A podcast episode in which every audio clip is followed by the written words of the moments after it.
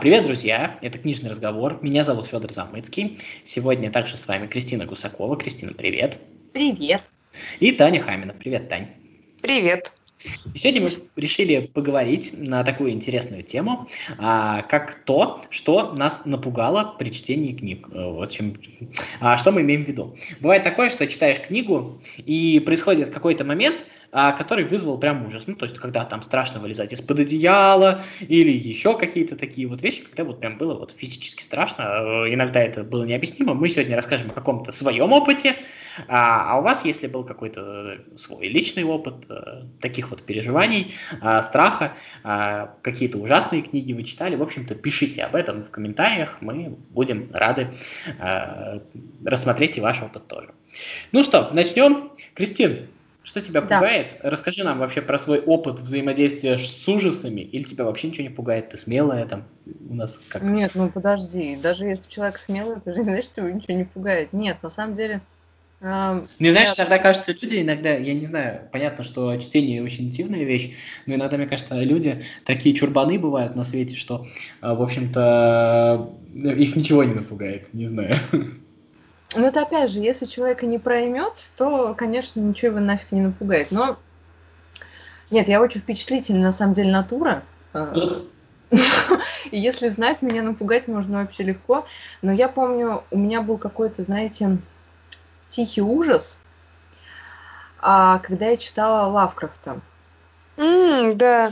Причем, знаете, это вот такой особый какой-то страх. Он какой-то, знаете, ощущение было, как будто бы тебе что-то забирается под кожу, и вот аж внутри что-то тебе мешает, понимаете? И это вот какое-то очень эфемерное, да, и в то же время реалистичное, как будто бы что-то страшное рядом с тобой, но ты не понимаешь, что это такое, и ты от этого не убежишь. Вот у меня вот такие впечатления были от Лавкрафта. Ну и, конечно же, он меня так сильно пугал, и я его читала только ночью. Мне было днем его читать не прикольно.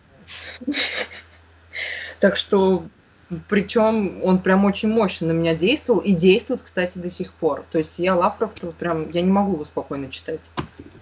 Своеобразный подход. Читать ночью то, что тебя пугает.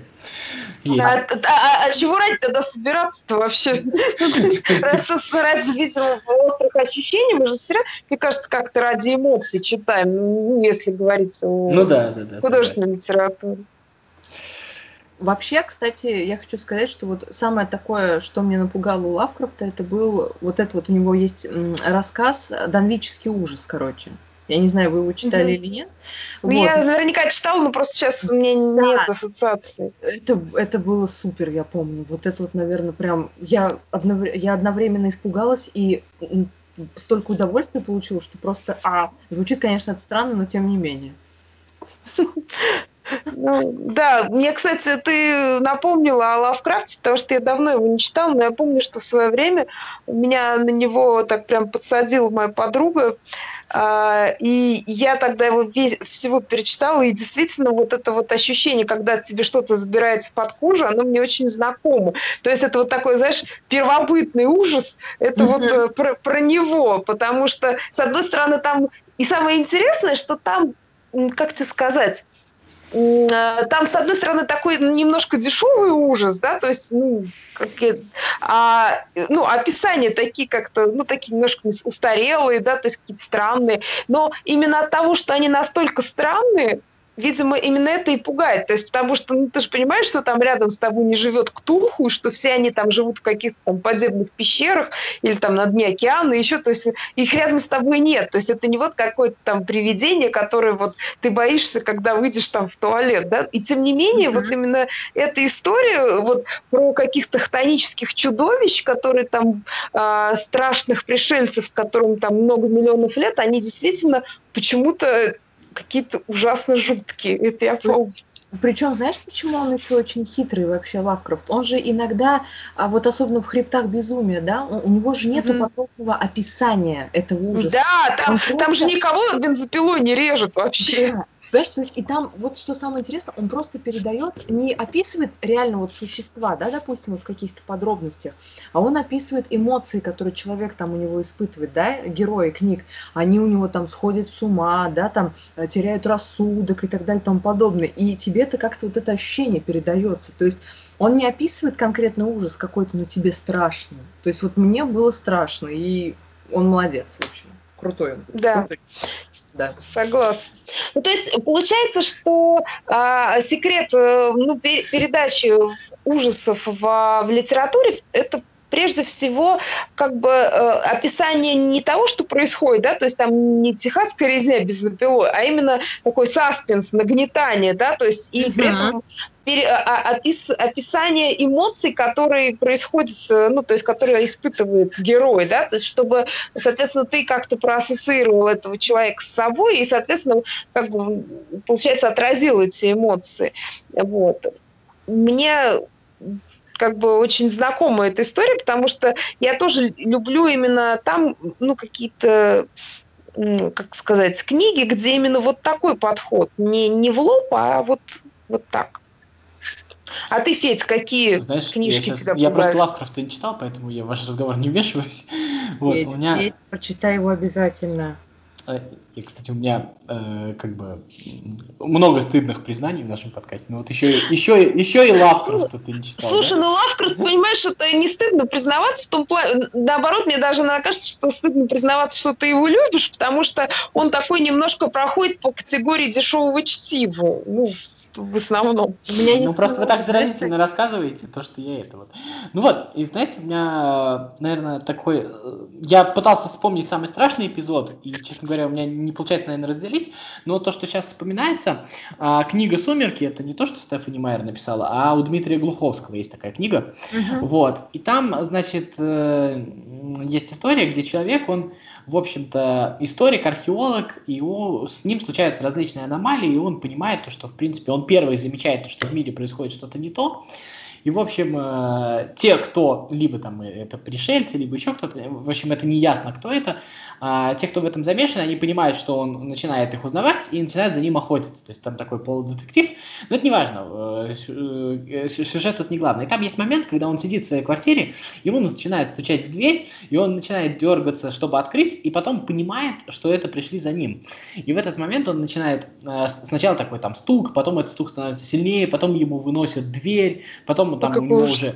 И у него в голове происходит то, что это стоит какой-то уже там чуть ли не монстр за дверью, чуть ли там не сам дьявол, и в этот момент сам Глуховский тебе пишет, как будто бы там действительно за дверью стоит сам дьявол, и ты уже не понимаешь, где его страх самого главного героя, а где реальность, и вот это вот как-то перемешивается, и может быть реальность еще страшнее, чем страх главного героя, а может быть это страх такой большой, и вот в какой-то момент ты в этом вот во всем запутываешься, заканчивается эта сцена, ты там сам оказываешься в холодном поту, естественно, как и все, я это читал ночью, и ты уже начинаешь думать, не стучит ли тебе кто-нибудь в дверь, потому что это вот какое-то вот ощущение вот этого нагнетания, вот это вот суметь описать так просто стук в дверь, это очень круто было. Ну это как раз про то, что называется саспенс. Спасибо за рекомендацию, я теперь почитаю эту книгу, потому что я как раз именно такие ощущения люблю. Вот в этом отношении, кстати, я тоже могу рассказать про две книги авторства Алексея Иванова, которые тоже вызвали у меня вот такие же чувства. То есть одну он опубликовал под каким-то другим псевдонимом, но это его авторство, называется «Псоглавцы». Вот. И это такой прям тоже...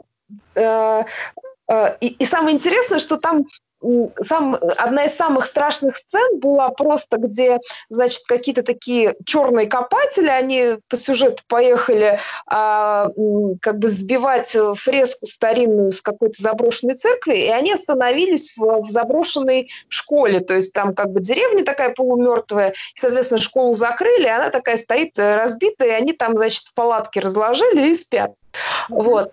И как бы книга называется «Псоглавцы», и как бы получается, что эти псоглавцы, они там появляются как бы вживую. И вот эта фреска, значит, с ликом святого Христофора, который, собственно, по канону как бы рисуется в виде человека с головой пса. И вот самая страшная сцена была, где в пустой школе он слышал цоканье собачьих лап ночью. И это так описано, что я просто, знаешь, я не могла просто это вынести. То есть я это читала с каким-то таким... Просто это было очень страшно. То есть, и самое интересное, что ну вот что такое? То есть просто пустая школа и бегает собака. А так страшно, это просто не передать. Вот. И вторая его книга, недавняя, кстати, «Пищеблок», про вампиров в пионерском лагере. Вот. И там страшная сцена была, когда два гипсовых пионера, один там с горном, другой там с барабаном, что ли, начинали оживать и ходить по ночному лагерю. Вот. И это, знаешь, такая каменная поступь, так, значит, как каменный гость ходит. Представляешь, то есть вот эта вот сцена тоже была такая страшная, что я помню, тоже ночью прямо еле пережила это. Слушай, мне надо сейчас записывать, потому что я люблю такие ощущения. Самое главное, вот ты начинаешь рассказывать, там не сразу вспоминаешь, да, но вот по каким-то таким моментам Алексей Иванов очень узнаваемый писатель вот, по стилистике, по всему. Вот просто даже когда ты про него рассказываешь, даже если ты не сказал, что Алексей Иванов, мне кажется, можно было догадаться. Ну почему? Вот. Он же очень разнообразный, потому что я, например, какие-то исторические истории, ну какие-то вот такие, там, Тобол тот же, я как бы мне неинтересно, я не буду это читать. Может быть, может вот. Быть. Вот. При этом у него есть какие-то не страшные вещи, там я тоже читала, например, Мудо и что-то там еще у него какая-то такая жизнеописательная, там вообще нет такого. Вот. Ну, в общем, вот. Молодец. Люблю его. Давайте к Стивену Кингу перейду. Давай. Вот, кстати, кто меня не очень пугает, как ни странно. Нет, есть один момент, на самом деле меня тоже не пугает вообще нисколько, наверное, но есть один момент, если помните книгу «Сияющий», есть сериал «Сияние». «Сияние», да, прекрасно. Вот. Это единственное, которое я умею. Вот этот вот момент между тем, как отец нормальный человек, когда отец превращается вот я не знаю, в призрака, в кого он там превращался, вот этот вот промежуток, когда вдруг становится нереально страшно. И там у него получилось действительно, ну как бы погрузить тебя в тело этого ребенка, который боится, и ощутить его страх. Там вот это вот ощущение, оно действительно есть, и оно очень сильное. Я не скажу, что прям вот физиологический страх, но оно вот где-то вот в мозг до каких-то кончиков действительно доходит, действительно страшно в какой-то момент. Ну, я согласна. Кстати, я эту книгу читала несколько раз, по-моему, 2 точно. Вот. И действительно, то есть там при всей моей нелюбви к Кингу, ну, то есть как стилисту, мне не очень нравится, как он пишет. Тем не менее, вот это вот нагнетание, когда человек... Ну, то есть для меня это как бы история про то, как человек постепенно сходит с ума на изоляции, кстати. Вот. Да.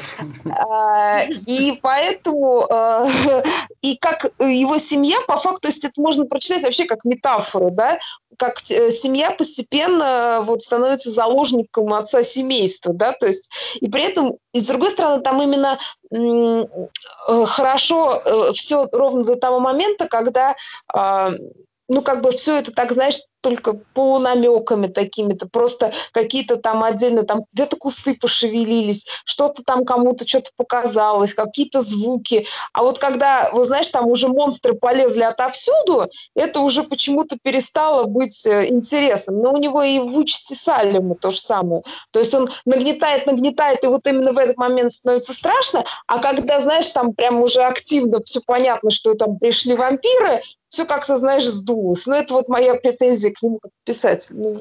Ну, мне кажется, это вообще вот оставить напряжение до того момента, когда уже придут вампиры, это очень тяжело. Вот мне кажется, это вообще задача, которую мало кто выполняет. Я не выступаю адвокатом Кинга, просто мне кажется, что самое страшное — это предвкушение. Мне все, знаете, какие моменты?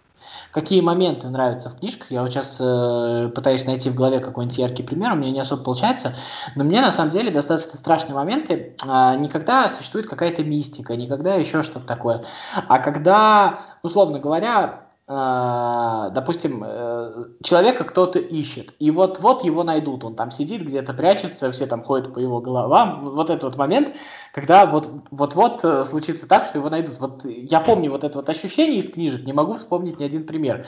Понимаете, о чем я говорю? Вот это вот всегда почему-то очень страшно. Или вот-вот погоня закончится так, что его догонят, или вот-вот, вот какие-то вот такие вещи. Слушай, ты мне прям пересказываешь все мои кошмары, потому что мне кажется, что, у каждого есть какие-то, такие повторяющиеся сны. В принципе, один из таких распространенных кошмаров не только у меня, а вообще у людей, это как раз когда человек от кого-то убегает, и вот какие-то монстры, не может убежать, или монстры его вот-вот сейчас и найдут, и там что-то с ними сделают.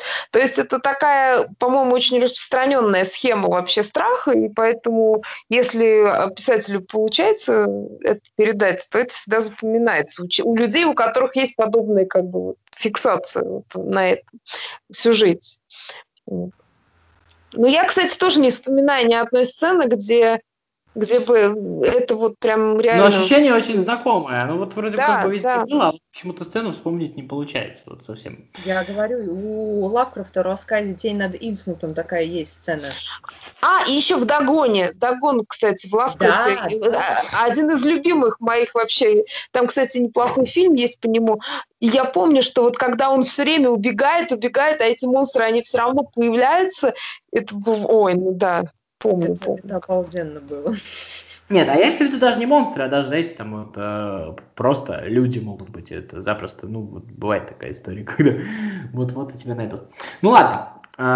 Еще из такого совсем, на самом деле, если попсового немножечко, то мне дементоры были вполне себе страшны. То есть эта первая история, когда была, не то чтобы прям, но она когда в поезде особенно, помните, когда они заходили... Узники Аскабана? Да, там этот момент... Я согласна. Я помню, что в фильме это было действительно страшно, а в книге я такого не помню. Я помню, что в книге, если говорить про франшизу Гарри Поттера, мне кажется, самая страшная для меня сцена была, это когда они пошли за первым крестражем с Дамблдором. То есть эти мертвецы под водой. Я, конечно, понимаю, что с одной стороны... Да, я понимаю. Это с одной стороны такой немножко омаж в сторону Толкина, где была подобная сцена на балу. А с другой стороны, все равно почему-то было страшно. И то, что надо было обязательно выпить этот яд, то есть это зелье. И даже страшно было все вместе. То есть то, что там эти мертвецы, они же появились потом, этот Дамблдор, который, такой прям был светоча адеквата, он начал бредить и нести какую-то совершенную околесицу, когда безумие, и человека, которого ты считаешь, таким самым мудрым, самым смелым и так далее, когда он в таком состоянии, то это тоже почему-то очень страшно. Это еще, мне кажется, связано с тем, что мы вообще как-то боимся увидеть каких-то своих, родителей или каких-то авторитетов в какой-то слабой роли, и когда они так себя ведут, это прям для нас тоже страшно, потому что какая-то основа нашего мира ломается в этот момент. Особенно если эти люди всегда были стойкие самые. Да. Да, как будто было ощущение, как будто они не ломаются. И ты, когда видишь человека в таком состоянии, это, конечно... Кстати, мне, опять же, сейчас остановите меня, когда я начну забалтываться. Просто для меня прямо сейчас такое осознание, что эта сцена была нужна именно для того, чтобы немножко разрушить образ Дамблдора и, дать возможность Гарри вырасти. Ну, в каком-то смысле. Ну, ага. Да. Слушайте, давайте с Гарри Поттера сойдем все-таки, потому что да, это опасно. Это опасная тема. Опасно в нашем случае. Я вот сказал, давайте с Гарри Поттера сойдем, и забыл, о чем хотел сказать, вот не поверите. Так что давайте предложить что-нибудь еще страшное. Я пока вспоминаю. Я помню, меня в свое время, и, наверное, до сих пор пугает «Черный человек» Есенина. А почему? Ну, потому что, когда я, помню, его читала, у меня было ощущение, что сейчас кто-то придет, короче, и сядет ко мне в кресло в комнате. Ну, кстати, у меня тоже было похоже. Очень приятное ощущение, потому что образ такой, знаешь, очень яркий. Особенно, когда ты понимаешь, что это ты, да, по сути, это как бы может быть твое второе «я», и от этого, как говорится, никто не застрахован, и тебе от этого еще страшнее становится. Я вспомнил, кстати, что хотел сказать про «Черного человека». Не знаю, я не очень хорошо... Я его, наверное, очень рано прочитал еще. Смелый был. Сейчас бы уже, может быть, испугался. Вот. Я вспомнил. Я хотел про «Пикник на обочине» сказать. Вот помните момент, когда... Блин, как звали главного героя, не помню. Когда к нему... Да, когда к нему, вот когда отец, вот там были вот эти зомби, и когда вот пришел его отец, и вот это вот первый момент там его появления, когда он понимает, что отец, и вот это вот ощущение, оживления мертвецов, условно говоря, оно всегда страшное, да, вот оно было такое, там вообще вот эта вся эта история с этой вот зоной, с этими мертвецами, а потом, когда отец, вот помните, он там пришел, сидел дома, какие-то действия совершал, и вот вроде бы тебе кажется, то, что вот главный герой, он как бы нормально к этому относится, а сама эта ситуация, она тебя почему-то пугает. Я не знаю, ну вот у меня вот был такой. Ну, вообще все это произведение, оно очень страшное. То есть оно прямо, хотя оно не является моим любимым произведением у Стругацких, но тем не менее... Я еще добавлю, прости, сразу, еще «За миллиард лет до конца света» есть. Немножко оно по-другому сделано, но оно тоже очень страшное. Так, продолжай свою мысль. Просто. Да нет, «За миллиард лет до конца света» это там, где он должен был, он что-то изобрел, и его стали преследовать какие-то... Да, я помню этот момент. Мне он показался только страшным тем, что какая-то как будто слежка за ним идет, а вообще про слежку это такая, знаешь, такая параноидальная тема, и у всех, всем бывает, да, действительно, эта тема страшна. Ты говорил про «Пикник на обочине», да, и я действительно помню, что вообще там очень много каких-то страшных вещей, вообще вся зона очень страшная, и действительно вот эта страшная девочка, вот эта его дочь, она тоже меня, помню, пугала, и эти действительно зомби, и вообще, знаешь, такое ощущение какой-то безнадёги страшной, вот я, да, помню этот момент. Да, еще вот эта вот вращающаяся фигня, не помню, как она называлась, Еще момент, кстати, того же Кинга вспомню, все-таки я вспоминаю некоторые страшные моменты у него, может быть, помните «Воспламеняющий взглядом», такая достаточно попсовая книжка, на самом деле, вот, но там есть момент, когда вот этот вот маньяк находит вот эту вот девочку. И там же, помните, ему нужно было посмотреть в глаза, прежде чем убить ребенка, да? Да. И вот этот момент, когда он там за ней следит, и, очень простой примитивный экшен, но он как-то все равно держит в напряжении, когда понятно, что все закончится хорошо, но...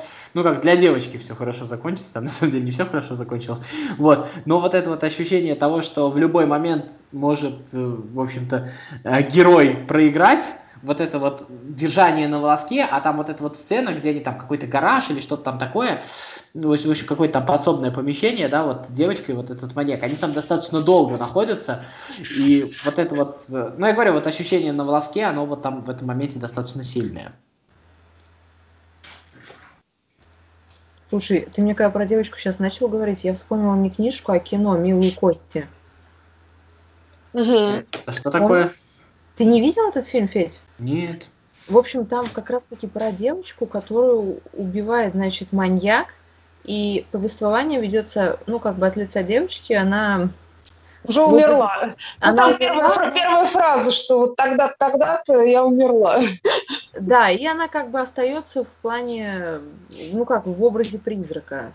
И вот помнишь, Таня, вот ты смотрела вот этот сам момент, когда он ее пригласил в эту, как это вот назвать? В пещеру, он такую, да, он такую как бы ловушку строил, он строил такую, как бы заманивал туда ребенка, а потом, значит, там делал всякие с ним гадости. И вот да, это было, да, действительно страшно. А еще помнишь, страшный был момент также в этом фильме, но и в книжке тоже, где ее сестра заходит в его дом. И там, да, слушай, точно. Да, и вот там, помнишь, как раз вот такой тот момент, который у Федя подметил, когда его кто-то должен сейчас найти или поймать человека, и вот это действительно было очень страшно. Это, я помню, этот момент в фильме я смотрела стоя, я не могла сидеть. Вот я прям встала, помню, со стула, это было невозможно. Еще, кстати, из страшного вспомнил, блин, я вот сейчас не помню, кто написал книжку, вы сейчас поймете, о чем я говорю, был фильм. Если я не ошибаюсь, играл там Ди Каприо. Там штука была на острове. Остров Проклятых. Остров Проклятых. И есть книжка. Ну, то есть фильм снят по книжке. Вот, я книжку читал тоже. Кто написал вообще, и книжка, по-моему, тоже, возможно, называется, или просто «Остров», или «Остров проклятых». Вот не помню, чья книжка. И там, на самом деле, очень страшно. Что? Денис Лихейн написал. Ну, может быть. Я, честно говоря, вот сейчас даже... Да я тебе точно говорю. Так. Ну, я тебе верю, я просто... У меня не отложилось чего. И вот там действительно очень много вот таких вот страшных моментов. Во-первых, там человек один, вот это вот ощущение, он один, есть остров, и на острове есть много других людей, но они все его враги, то есть фактически у него нет там друзей, и он все время вот должен вот в этом вот выживании, вот на грани смерти, и при всем при этом вот выполнить свою задачу. Вот это тоже достаточно такое тяжелое ощущение, и оно вот на протяжении всей книжки, там фактически нету вот ни секунды передохнуть, чтобы там вот это... И самое, наверное, ценное в этой книжке то, что у автора получается... Ну, сохранить вот этот вот страх, который, ну, прям вот на достаточно длинном отрезке, книжка не маленькая, и он вот постоянно, даже не то, что сохраняется на одном уровне, а даже, я бы сказал, даже чуть-чуть прогрессирует. Мне показалось вот это, ну, даже мастерство. Надо почитать, потому что я как раз не читала, но помню, фильм произвел на меня такое глубокое впечатление. А я сейчас еще вспомнила, что действительно, ведь мы же вот нам начали говорить про какие-то ужасы, но я имею в виду в жанре ужасов. А есть еще вот всякие такие, знаешь, ну, что-то типа триллера, да, либо просто элементы триллера. То есть даже вот я помню, что по детству, когда я читала и смотрела Джейн Эйр, для меня были очень такие тревожные и, ну, щекотательные такие душу моменты. Это когда она понимала, что в доме есть кто-то, кого скрывают. Да, и да, вот, да, точно. И вот, что кто-то смеется, какой-то смех, как будто кто-то зашел в ее комнату, вот она увидела, что где-то промелькнула какая-то там свеча, и вот это вот какой-то ужас от того, что ты не знаешь, то есть вот это вот, когда что-то таинственное, но ну, как бы от тебя что-то скрывают. Вот. И я еще вспомнила, есть вот этот роман «Ребекка», да, то есть я помню, что... и там тоже очень похожие моменты, именно когда ты как будто всегда, ну, то есть живешь в чужой тайне, которая на тебя действует именно вот таким, ну, жутким образом. И, ну, мне было страшно читать эту книгу, и ту, и другую.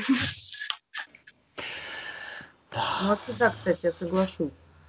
Это действительно, кстати, жутковато. Даже, казалось бы, Джейн Эйр, это же вообще про любовь, да? И все равно там вот можно что-то найти. Да нет, знаете, есть же моменты, которые, я говорю, вот вообще не содержат никакой мистики. То есть совершенно... Ну вот помните историю с... ну вот «Убить пересмешника», да, где там собака бешеная была. Или где девочка фактически спасла отца вот от этих вот людей, где они его перед судом фактически убивать пришли, вот. Вот абсолютно никакой мистики, ничего, но в тот момент действительно становится страшно, потому что вот просто решается какой-то вот такой вот момент. Александр. Ну, я рассказывал про свой самый страшный момент, да, я, по-моему, в ночных книгах, которые мы записывали, подкаст «Книгах на ночь», рассказывал «Мастер и Маргарита», как я читал. Был момент, где...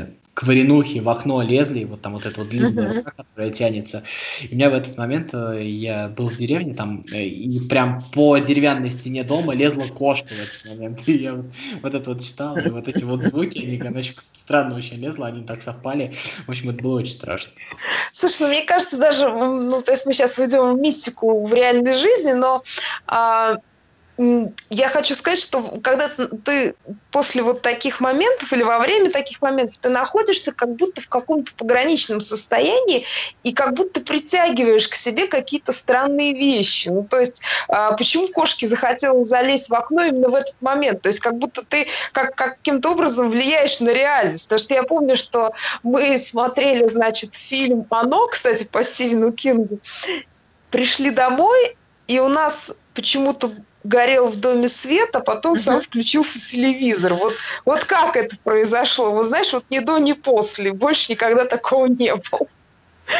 Просто, вот знаешь, как... Просто самовключающийся телевизор. Это вообще забавно. Я, кстати, между прочим, верю. Вот есть что такие произведения, что фильмы, что книги, они несут в себе что-то, какую-то энергетику особую. Так что это не просто так. Так. Стоп. Это просто наш мозг. Да, вы ушли от литературы. Я даже не уверен, что та кошка лезла именно в тот момент. Это просто мой мозг так запомнил. Ну, понятное дело, но мы же все равно тоже в том-то и дело, что люди с богатым воображением, мы же как бы так компилируем свои воспоминания в том числе. Вот. Поэтому, да, такое бывает. Ну, я думаю, что и писатели, они тоже как бы такие вещи коллекционируют и наверняка переживают, раз они способны их написать. Знаете, есть такая вещь, как бы это сказать... цивилизационный ужас от происходящего, то есть когда вот я про «Трудно быть богом», когда, ой, да. Когда вот ужас просто тебе становится страшно не от того, что вот какой-то напряженный момент, а когда вся ситуация, ну то есть ты сначала воспринимаешь, ну да, книжка, да, вот такая вот планета, еще что такое, а потом вот это вот постоянное ощущение либо безнадежности, либо вот какого-то вообще непроходимого мрака, оно тебя настолько поглощает, и в какой-то момент у тебя появляется вот, ну, не такой вот страх, то, что вот прямо убежать, спрятаться, а такой бррр, такой брезгливый, прям стряхнуть это быстрее себя, потому что ты очень боишься, что ты этим заразишься. Это вот страх чумы какой-то, вот такой вот, я не знаю. Он там очень сильный в этой книжке, на самом деле. Ну, я согласна, я не очень люблю это произведение, именно вот за этот вот какое-то брезгливое ощущение, которое... Ну, согласись, это написано гениально именно вот это вот. Да, я согласна. Я хотя вот не очень, в принципе, вернее, совсем не люблю фильм, который был поставлен Германом, но именно в том числе потому, что вот это вот чувство там превалирует над всеми остальными эмоциями. То есть вот это нагнетание вот этого вот какого-то мракобесия, безумия и вот такой непроходимой какой-то средневековой тупости, оно реально очень страшное. Ну что, я думаю, вспомнили, что хотели. Давайте будем потихонечку завершать. Чем-нибудь еще хотите напугать наших слушателей, читателей? Ну, вообще, кстати, я бы еще хотела сказать, что можно прочитать Эдгара Алана По, его «Ворон», потому что у него вот этот вот какая-то не то чтобы гнетущая атмосфера, но что-то пугающее в этом произведении есть. Так очень тихо пугающее, я бы так сказала, украдкой. Но если читать его, допустим, ночью и вслух себе, шепотом, это будет очень крутое ощущение. Ну да. Я помню, в детстве меня там пугала «Маска красной смерти». Вот. Тоже, казалось бы, такой дешевый, вроде бы как бы дешевый ужас, но тем не менее оно... как-то воздействует реально. Вот. Так, я сейчас вспомнил, я, кстати, говорил про момент, когда ничего не происходит страшного, а страшно. Помните, была такая... Я даже не помню, кто написал. Это одна из первых книжек, которую я прям в раннем детстве прочитал. Был фильм еще такой «Соленый пес», может быть, помните? Слышала. Да. Вот. Ну, там история про собаку, которая на корабле была, потом она потерялась, потом она нашлась. И там вот был момент, где собака плывет, и она может не доплыть, и ей никто не может помочь. И они все за нее переживают, и всем страшно, что вот собака сейчас не доплывет, утонет, там еще что такое. Ну, в итоге она, конечно, доплывает, но вот этот момент сопереживания и страха в этот момент, он действительно силен. Вот. Ну, я думаю, что мы должны сказать людям, что мы, в общем-то, никого не хотели напугать, а страх — это тоже чувство, и когда для читателя очень важен, мне кажется, опыт разнообразных ощущений, я думаю, вы, наверное, со мной согласитесь, и поэтому страх из него выбрасывать нельзя, и бежать от него тоже нельзя, и мне кажется, страх при чтении хорошей литературы — это тоже очень хорошее явление. Что скажете? Полезно, я бы даже сказала, если честно. По крайней мере, мне кажется, хорошо испытывать страх от литературы, а не от жизни. От искусства, да. Да. Вот, так вот. Ладно, будем завершать. Кристина Гусакова, Татьяна Хамина, Фёдор Замыцкий. Всем пока. Пока-пока.